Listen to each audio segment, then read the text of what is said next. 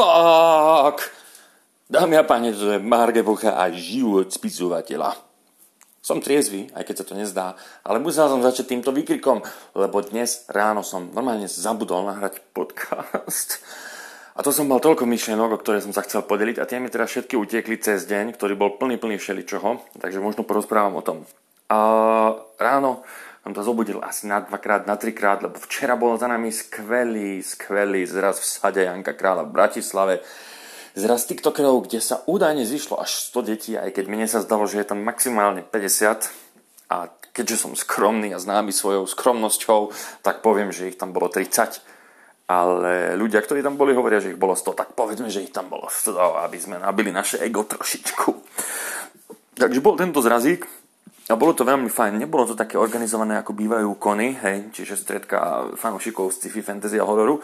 Bolo to také, že v parku sme sa zišli my tiktokery, takí, čo máme, povedzme, nad 20 tisíc followerov. My sme boli akože tie hviezdy a došli tam decka, nabehli, výskali. Najprv boli trošku také prekvapené alebo také ustráchané možno, ale potom sa to rozbehlo a chodili za nami so zošitmi, s vakmi, podpíš mi zošit, podpíš mi plecňák, podpíš mi neviem čo, topánku. Dobre, že nechceli 13-ročné dievčatá do výstrihu už podpis, ty kokos. Ja som bol taký, že 2 metre odstup, tvoja, tvoja mama sa kúka, tvoj, tvoj otec stojí tam za stromom s nožom v ruke, takže, takže žiadne také.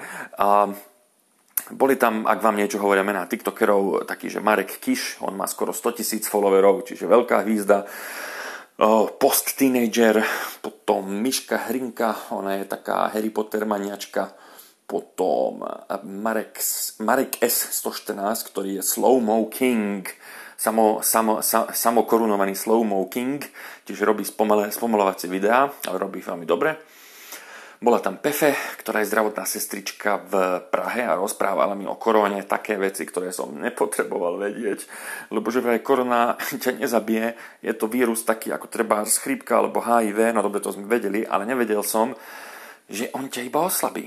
Oslabí ťa tak, že ak máš slabú imunitu už a priori, tak budeš náchylný podľahnúť nejakej pridruženej chorobe.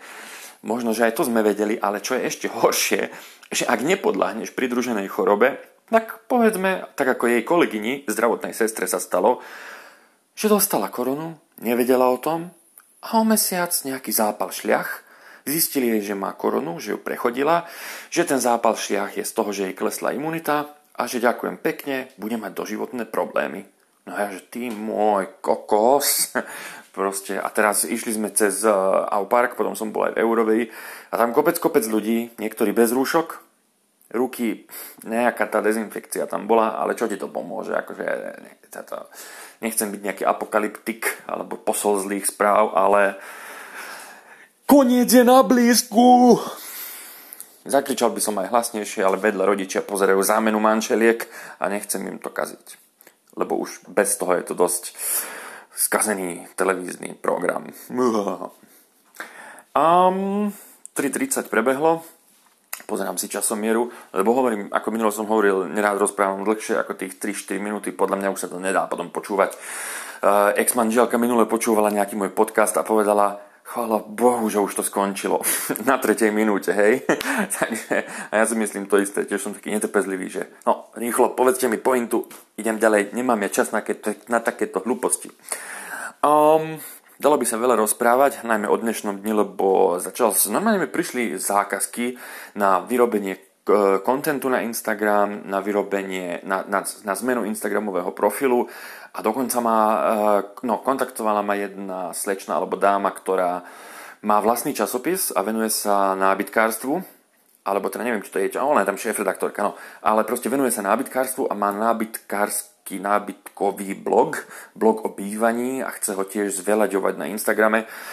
Takže to sme riešili, to sme mali asi, ja neviem, polhodinový, skoro hodinový telefonát o tom, že čo a ako by sa dalo. Takže je, pre ňu ešte idem teraz robiť nejaké tie materiály grafické. Potom som vstúpil do kontaktu, ste tiež ani neviem ako, s jednou moderátorkou uh, TA3. Čo som bol taký, že what?